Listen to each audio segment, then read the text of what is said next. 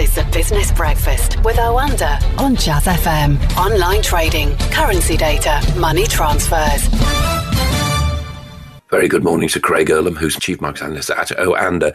Um, well, it looks like the sort of formula between public health safety and the economy is tilting towards the economy. It's the Prime Minister is apparently keen to push aside any objections to medical fraternity and say, or scientists, should I say, and say, let's let's get on with this. I mean, he does have a point, doesn't he? That's what politicians are supposed to do, presumably. Yeah, I mean, I think we said before, having to weigh up the medical advice with the economy is is the unfortunate task of the government and of the prime minister himself unfortunately, we it does have to be taken into consideration. No one wants to be, no one wants to necessarily say it, and no one necessarily wants to uh, believe that we have to sacrifice lives to get the economy up and running.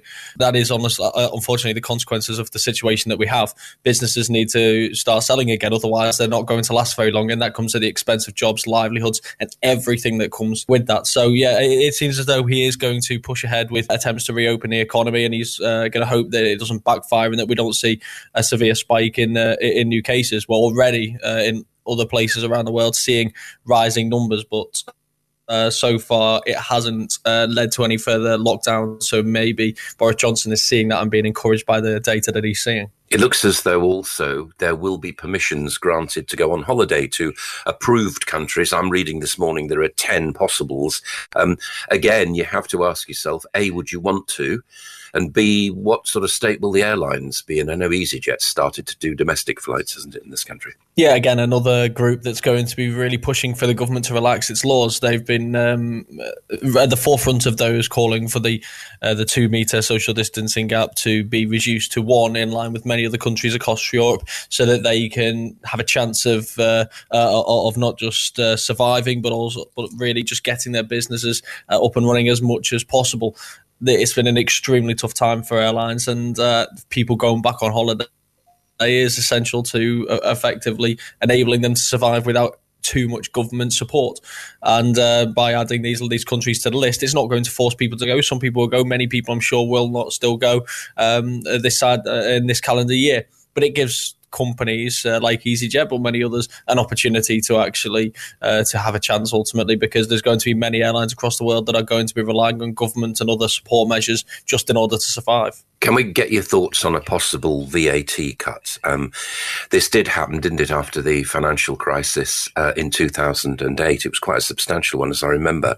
Um, it could be substantial now, of course, it, it will only be temporary. And also, some sectors may well be VAT exempt or have a reduction in the a bigger reduction, perhaps who knows, in the in the sort of um, VAT purchase tax which is applied to swapping trades with them. Of course, this will have to be paid for down the line, won't it? Yeah, like everything else, it's going to have to be paid for down the line, but you have to weigh up the costs of not acting now uh, as well. On top of that, I think uh, uh it's difficult because I, I guess the difference between now and other recessions that you compare when we've had to when we've seen VAT cuts is the fact that people have been furloughed rather than lost their jobs immediately. So I think people's financial situations may be a little bit better off than they were now. So the government may view that um, uh, in a way that suggests to them that consumer spending continue can can be maintained. The flip side of that is unemployment is going to spike irrespective, uh, and therefore they may deem it necessary to try and just do something to try and offset that for the economy.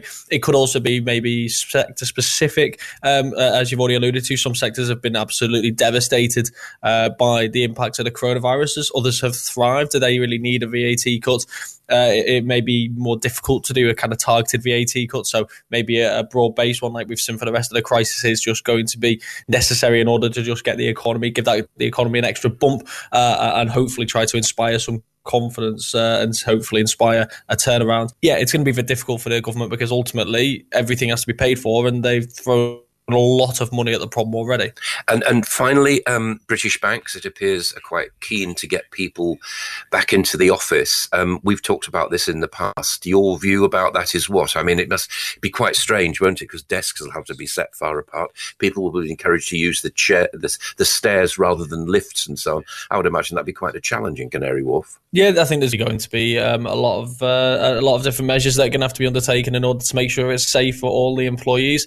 But I don't think it's just just businesses that want to get people back into the office. I think there's a lot of people who also want to return to the office at this point who um, who have spent more than enough time sat in their own home who want to return to more normal environments. There's certain roles which I think benefit great more uh, more greatly from uh, being in an office environment, from face to face meetings, from having your team around you rather than in other other locations and having to communicate via video calls or or, or messaging. Uh, so I think there is going to be some cases where people return to work, but I don't think that means that flexibility is is suddenly going to stop. I think for many roles, there's going to be plenty of flexibility in the roles for the foreseeable future. Craig Erlam, thank you very much indeed. This is the Business Breakfast with Oanda on Jazz FM. Online trading, currency data, money transfers.